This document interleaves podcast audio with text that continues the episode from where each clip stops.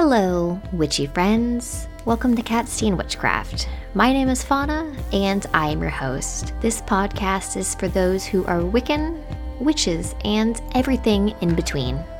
Don't forget to follow the podcast social media pages at Cat's Tea and Witchcraft on Instagram, Cat's Tea and Witch on Twitter, and Cat's Tea and Witchcraft podcast at gmail.com. Again, thank you for listening to Cat's Tea and Witchcraft and enjoy the episode.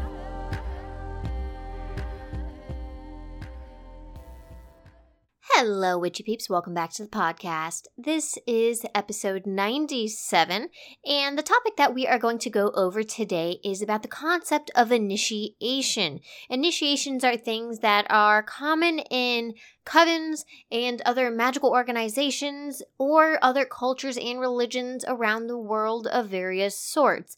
And we're going to focus on a couple of those examples because some people are familiar with them and they give detail of kind of the idea of what initiations are without having to go through one yourself with a Wiccan coven or a witchcraft coven to understand the concept of it. But besides that, the herb or the plant of the week is pine. 204 of Cunningham's Encyclopedia of Magical Herbs. It says the gender for pine is masculine, planet Mars, element air, deities Pan, Venus, Attis, Dionysus, Astarte, and Sylvanus for powers, healing, fertility, protection, exorcism, and money.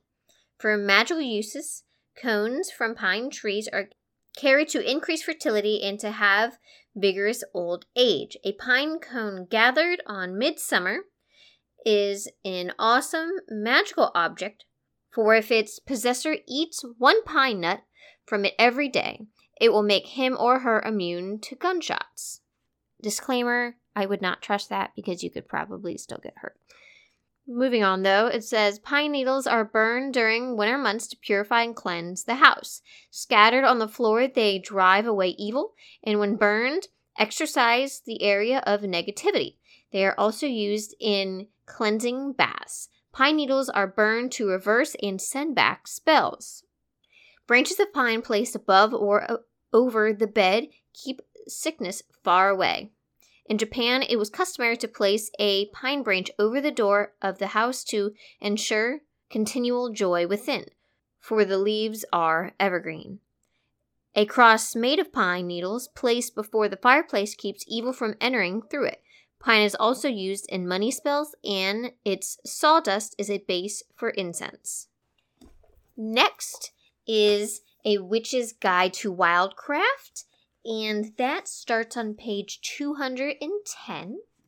For Latin names, Pinus, locations, landscapes, and forest, parts used, leaves and resin, planetary ruler, Saturn. For uses, healing, cleansing, purifying, strength, and house and business blessing.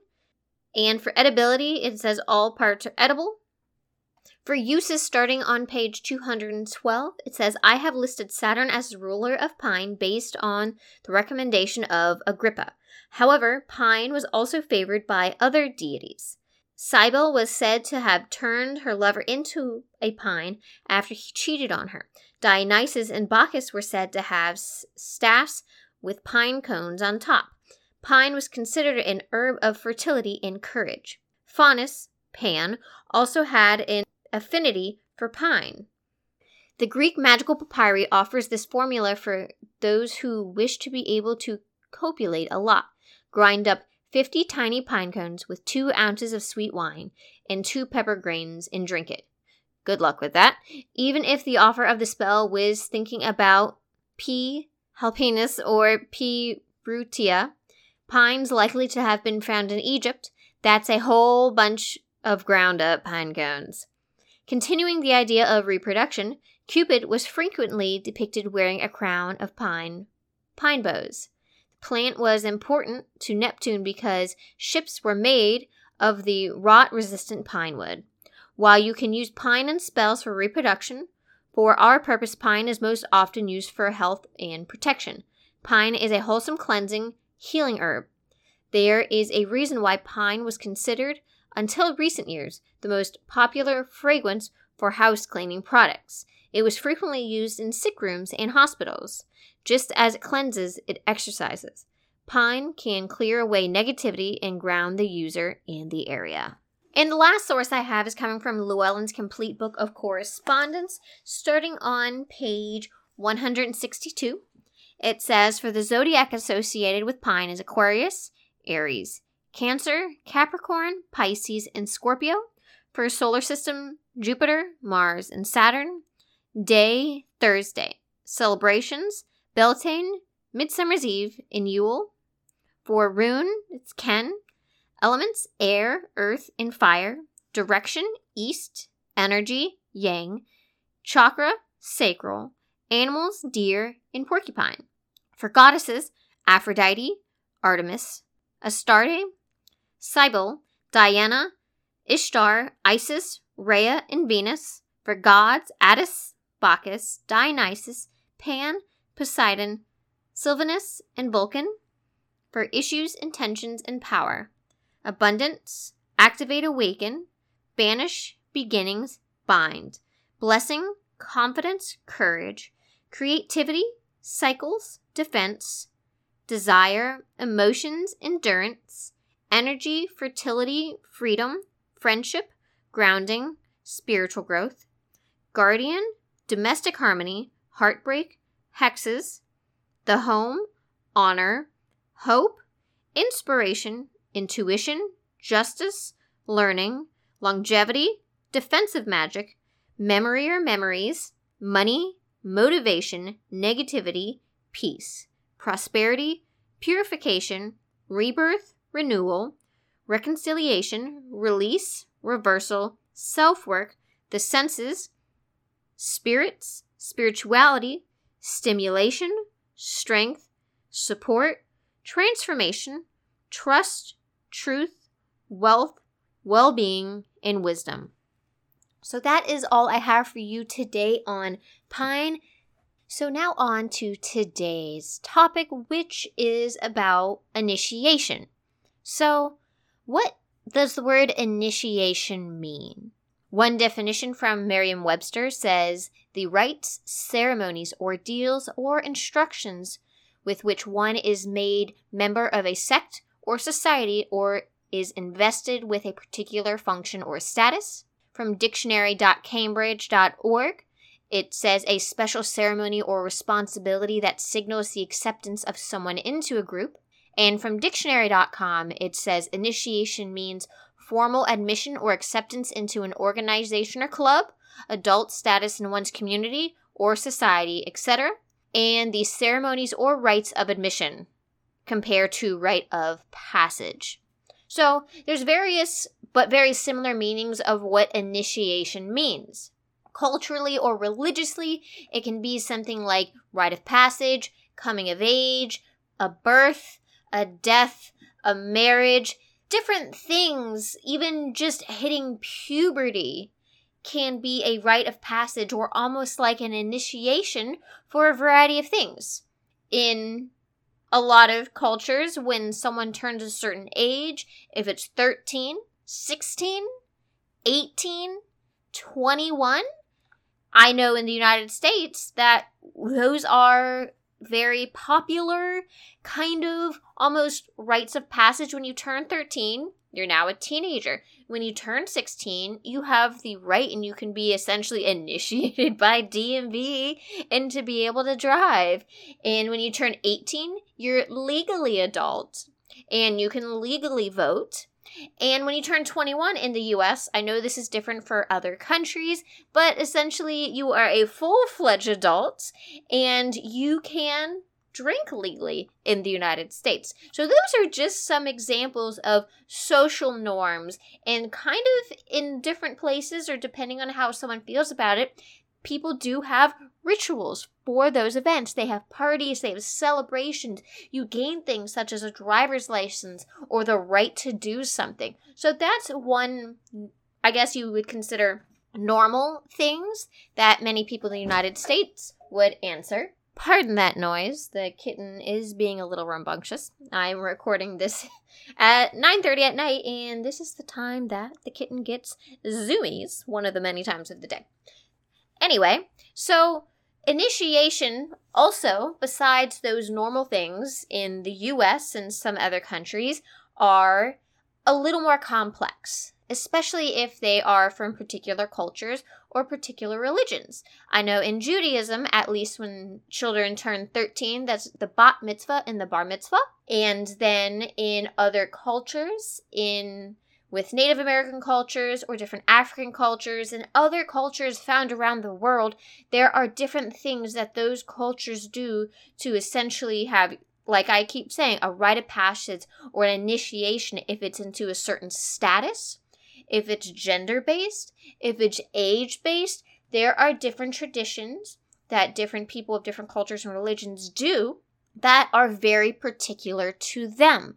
And in many cases, it's super, super vital and important to who they are as a person because it makes them feel either accepted or they are respected and they are seen in a certain light or a certain status after going through an initiation of some sort. So, also, since I don't want to go too long without mentioning this, initiation can also happen in a variety of witchcraft groups or covens. Generally, it happens with covens, not all witch groups or things like that eh, that are a little more public, but in covens that work in a more traditional sense, like Gardnerians. I know my coven does initiation process, and there are a variety of reasons for that, and I will go over that in a few minutes. But what a lot of people think outside of social norm initiations, such as birthday parties, graduations, and things like that, when they start thinking about groups, a lot of people's brains kind of move towards the idea of cult like initiations, but not the good type of cults, like the really scary type of cults. And you think about the weird things you see in movies and read in books and what the news tries to project certain groups and then there's like the concept of visuals that people have and have had of like during the satanic panic in the 80s and 90s of the crazy things that go on during satanic rituals. Oh my god. The the weird things that people visualize with that. I can't confirm or deny what other groups that I'm not a part of, but there are sources out there that you can read in one example that I have today that I'm going to be using as my main reference on just information about basic rituals without breaking oaths and telling secrets is Thorn Mooney's book, Traditional Wicca A Seeker's Guide. And I was going through this book. Um, I started it a while ago and I was kind of picking up to where I left and paid a little more attention on the section of initiation. And it has a lot of good details. And I'm going to go over some of those things with you at the end after I talk, but I just wanted a reference um, because she is a Gardnerian Wiccan. She is a high priestess of a Gardnerian coven that does initiations. I also said that my coven does initiations, and I have gone through an initiation process. Before I get any more into that, is it's not scary. It's really not scary. I'm not going to tell you what happened because every coven and every tradition may have a different initiation process. And that could involve giving an oath of some sort, promising to do XYZ, taking on either a special name or a special role, or just promising to do certain things like working with the community or helping with this. And maybe you decide part of your initiation process is to pick a coven position and also just promise not to be an asshole and protect everyone's identity and maybe just some cool rituals that occur during that. I'm just spitting things off the top of my head. So there's a lot of things that can happen within rituals of initiation. And I would just say if you're interested in joining a coven but are off put about the idea of that there being an initiation process, there are a few reasons why that is important and a lot of it generally comes down to safety. So now I'm going to start referencing certain passages in the traditional Wicca Seeker's Guidebook by Thorn Mooney. And if you are listening to this or re listen to this or want to get the book, I am starting on page 45. In the first thing that really stood out to me in regards to what an initiation means is essentially when you go through an initiation, it says that in traditional Wicca, initiation marks the seeker's transformation from outsider to insider. And that's important because usually from when you are in what is either called outer court or being a seeker and or a variety of names that someone can be called or just show their status in their process of working with a group or a coven makes a difference if you are initiated or not.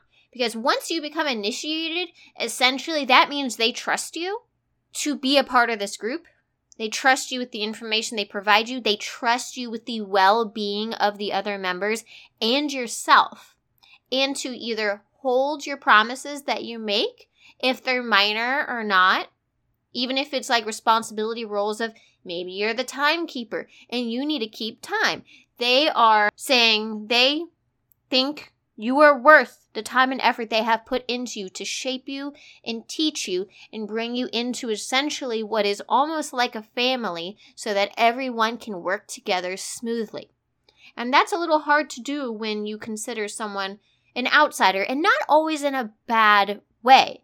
Sometimes the concept of outsider is just someone who doesn't know the reins, doesn't know a ritual, or just is new in learning. So that is one of the things that popped out to me. The next thing I'm going to read is on page 47, and it seems to be a quote that was added to this book. And it says, Initiation should never be taken on lightly. In our modern pagan world, it sometimes feel like folks collect initiations like college degrees in order to have the title, and that's so not the right reason. I'm a reclaiming tradition initiate, a Gardnerian Wicca initiate, a Druid initiate, and self initiated.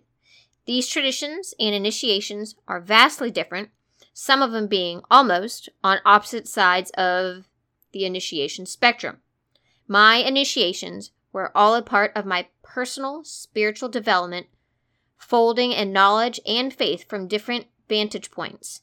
Each initiation has been woven into the complex tapestry that is me, and they all come at different points in my life. And that says it is from Phoenix LeFae, Wiccan Priestess, and Reclaiming Witch. So the idea that I brought up earlier why in certain cultures, in groups, that initiations are really important. And some of that is for personal reasons, and some of that is for social and cultural and religious reasons. That what got you to your initiation point, usually there was a process, some sort of learning process. If it was physical, mental, just growing and aging and learning things, or if there was actual studying and commitment and going to classes and reading. And also, and sometimes you have to prove you understand the knowledge that you were given, if it's either reading or taking a test or verbal communication on a particular subject.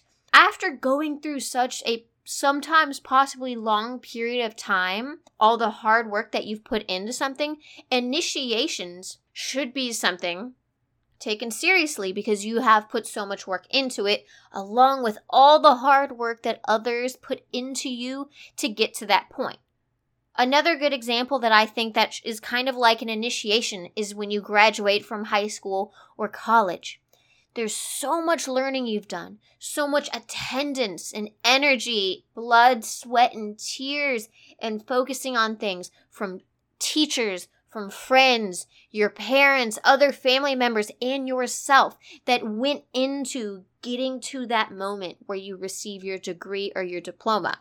So, a graduation is almost like an initiation yourself. It involved fees, it included attendance records, and having a lot of responsibility, but also putting your energy into it as well to reach that goal of initiation. So, at that point, when you put so much work into something, the concept of initiation becomes a little bit more special. Because imagine working really hard for something and getting nothing for it. Some people are fine, they don't want to receive anything. But when it comes to going to school, you want to receive that degree or that diploma, you put in a shit ton of work. When you got that initiation graduating from college and you get a job, you, you want to be able to make money. You you want to get to that status point. And sometimes initiations like getting a degree, getting a even just a high school diploma or going to trade school, whatever sort of thing you do if I'm using the school example is important for your future. And even if it's just a cultural concept of going through a certain tradition, sometimes those are important for social statuses in different cultures and religions around the world, not just within traditional witch covens or traditional Wiccan covens. So, for many groups, if it's witch related or not, if it's just other organizations that you might be a part of, if it's to help the community or if it's just some other sort of thing. One thing that comes to mind is Freemasonry. But a lot of the times there are things that kind of come along with it that kind of stink sometimes. In in some groups and organizations there are things such as fees or dues. Another example of things like that is if you were a part of Greek life in colleges. I know specifically in the United States they have them. I don't know about the rest of the world. If you decide to join a fraternity or sorority, there's attendance records, there's fees, there's certain rules and procedures that you have to follow. Either you have to hold certain positions if you're voted into, or if they just constantly are rotating. You have to attend a certain amount of events or be a part of recruiting processes. And in a lot of Greek life, in Coven life, and other organizations, there are songs, rituals, phrases, or different ways of communication that you have to learn or things you have to keep on you for identification to signal that you are either a part of groups or that is just a way a different way to communicate with people and sometimes that can be used for networking purposes and just other various things or if you meet people of a similar tradition or organizations from either different country cities state whatever there are different ways that connect people through organizations and events that have initiations. Some people, when it comes to identifying, people wear rings, pendants, amulets. They will have tags or pins, secret handshakes, or just various things that can happen that you learn after initiation processes that are kind of special to whatever group or organization that you are in. And sometimes that does sound weird still. It's like, why do you have to learn certain phrases? Why do you have to learn certain rituals? But particularly for witchcraft, since still this is a witchcraft podcast and you are here to learn about witchcraft, what's the importance of learning phrases or rituals or certain movements or learning how to use certain things when it comes to working with a coven and being initiated? And that reason is when everyone is on the same page and they know all of the same basics, Rituals and group events will run so much more smoothly if people know what the fuck is going on. Imagine having a public event from people from all over the place, and the only thing they have in common is that they say they're a witch. None of their beliefs are the same, the types of magic they do aren't the same, but they're just coming together and trying to do a ritual, but they have no idea what other uh, those other witches are doing, so that can make it very difficult. But when working with a coven and working with a group that you trust and love, and if you guys are all on the same page, shit goes a lot more smoothly. So, yeah, so the like I said, those are just examples of things that go on and why some of those things are important after you are initiated into said groups. But earlier I did mention one of the big reasons why initiation is important is for safety reasons. Some of the safety reasons is for literal physical safety of the members. Because for witchcraft example, a lot of people are still what we call in the broom closet.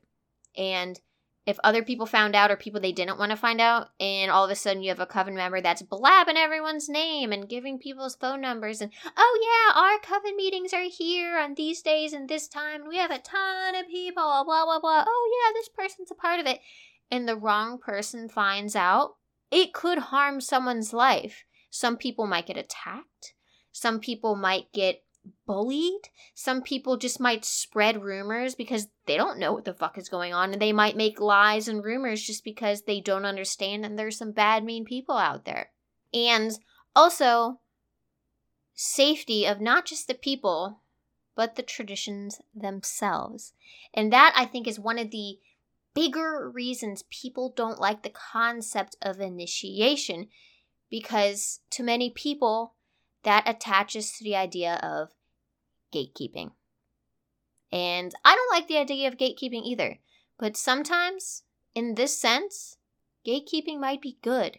The example that I'm going to give for the concept of possibly good gatekeeping is the example of Thorn Mooney. She's a writer. She goes to public events. She's a Gardnerian high priestess, a Wiccan, and she has her own coven. And she writes books for you guys to read, for me to read, to learn about witchcraft, to learn about Wicca. But if you read her books, you're not going to find the secrets of her coven in there or the oath that she has taken. She's not going to give you that details, and a lot of other writers and witches aren't going to do that either. Like, there are things that I'm not going to tell you guys because for the same reasons. There are secrets, there are oaths, there are privacy things that go on that y'all don't need to know. And there are secrets of organizations and covens that I don't need to know or I shouldn't know unless I am an initiate. If I I would need to be proven safe, to be trustworthy, to show that I'm dedicated because there's so many annoying things that can occur when people become a part of groups or friend groups or whatever the situation and they just don't take things seriously or they abuse a situation or they mistreat people and take advantage of others or take advantage of a situation just for their benefit and they it really doesn't benefit anyone else. So, in a lot of cases, some of the privacy is to preserve tradition, preserve privacy, but just because and also just because not everyone needs to know everyone's business and doesn't need to know everything about every organization unless you're a part of it. Same thing when you have a job. There are certain trade secrets of a company that you're not allowed to share with other companies or other people. It's need to know basis and stuff like that. So when people in the public are like, oh, the fact that they're initiated and they have secrets and there's something wrong, they're trying to hide something, there's something they don't want people to know and they're weaning people out because they're bad people. Some of that may be true for bad organizations. There's always organizations out there that have red flags and are really creepy and stuff like that. You don't, we're not talking about those groups. We are talking about groups that are trustworthy and do this for a reason. And in some cases, and also for other cultures, like the things when it comes to certain Native American cultures and traditions and rituals, and other ones that are found around the world in different cultures think close practices. There are different close practices that are found within the magical community that people get mad that they say are close practices. And in some cases, it is because there are groups of people out there who will take what they like, manipulate it, claim it for themselves, and that is when they get into the concept of cultural appropriation. Things get watered down, it gets stolen, it gets manipulated, and the roots in the importance and the foundation of certain rituals get lost in the process. I've talked about something like this when it comes to Reiki. I've done two episodes on Reiki, and one is just general information, but the other one is me diving into the concept of how American based Reiki is very different than the original Japanese based Reiki, and it's been watered down to fit the American social standard in understanding and loses a lot of its meaning because the Shintoism is pulled out from it. I do Reiki, but not a lot of people are aware of the things that are lost over the process that happened over the years, if it was good or bad. But same thing goes into other groups, other traditions, other practices. Unless you're a part of certain groups, you don't need all that information of those private groups. And in some cases, it's to prevent the essentially the purity or the traditions to prevent them from getting manipulated. Because there are some shitty people out there that really don't give a fuck. And then they get mad about it. It in a lot of cases, that comes from a sense of privilege for whatever that privilege is. If it's, I, I don't want to dive into that, but some people feel and act very privileged when it comes to and get very angry when they don't get what they want. So, a lot of those people don't like the idea of needing to be initiated into certain organizations, cultures, traditions, or religions because they want something easier. They don't want to have to work for things. They just want all information at their fingertips. They get so used to the internet and having lots of information in books and on the radio and everything. Everything's instant and they feel they deserve to have all the information they want. And in some cases, you do not. So, for those who don't want to be part of a coven because it's too hard for them to wait or to have to work towards something, that's your problem and you need to deal with that. But for those who are a little nervous about it, but do want to experience having or working with a coven that isn't necessarily just a public group that everyone goes and there's not really structure, or maybe it's just on occasion. But if you want to find, in some cases, what ends up being people's chosen families, initiations really aren't going to be that bad if you find a group that shares the same values as you. You don't feel pressured, you don't feel forced, and you're not doing anything you really don't want to do. So, like, for example, I would, at this point in my life, never consider being a part of a Gardnerian coven because I know that they work skyclad. That's not something that I would find valuable in my practice, but for others, it is. And in some groups, they focus more on the concept of love and light, but not all witches and also just Wiccan witches, they don't always want to work too much with the love and light concept either. So you want to find a group that is comfortable, matches your morals, and you can maintain an attendance record if there's just small minor fees for like books and materials, which are fine. I've talked about that in the past before. And just other things like if they require you to be somewhere four to five days a week, I would say that is way too much and maybe not something you should be a part of. But if it's something that's just a couple times a month or not very long, or also there's things you can do at home and that are provided, or you guys communicate in different ways, that's something you should more look for if you were looking for a coven or a witch coven or a Wiccan coven. And also, just since I mentioned the idea of red flags and very suspicious things, there is a difference between initiation processes and hazing. This might be something of me just processing the idea of Greek life and what we see on TV, and in some cases is real the idea of hazing to join sororities or fraternities. In many cases nowadays, this is really being cracked down on because it's a lot of times really dangerous and just mentally and sometimes physically abusive, which is, was 100% wrong. But there is a difference between an initiation process and a hazing process. If you like you feel like you are being hazed or other people are encouraging you to haze or you are getting hazed, that is definitely a red flag. If something makes you uncomfortable, is exploiting you, if it's financially or exploiting your time beyond something that you originally agreed or committed to, those are just some examples of things you need to watch out for that are definitely red flags. Even if an initiation process follows afterwards, hazing should not be a part of your initiation process. There is a difference between required to do some work, like some homework, some reading, and having some attendances for classes, that's a very different situation. That's not hazing. But if someone is require you to do something that's sexual, physically abusive, emotionally abusive, bullying, or anything like that, that is along the lines of hazing and abuse that is something you should run away from. And those are the things that I feel like get pulled into our perspectives of things when it comes to joining organizations and groups because a lot of people have seen that in real life, but also we see it on TV and read about it and hear about the worst case scenarios. And it really does put a damper on organizations that really aren't that bad that is another thing just to look out for. So, honestly, that is all I have for you today. I kind of wanted to go on a rant about the concept of what an initiation is because it does make some people uncomfortable. And if something makes you uncomfortable, that is something that that's fine. You don't want to do things that make you uncomfortable to a certain point. If the, like if you're uncomfortable about speaking in public and you're just in a small group of a couple people in an outer or even if you do get initiated on occasion you are required to speak and be a part of ritual, that is something you might have to get used to because that is one of the things you have to do to be a part of a group. You can't just sit there and people just tell you things. If you're trying to participate in doing magic, you're gonna have to participate.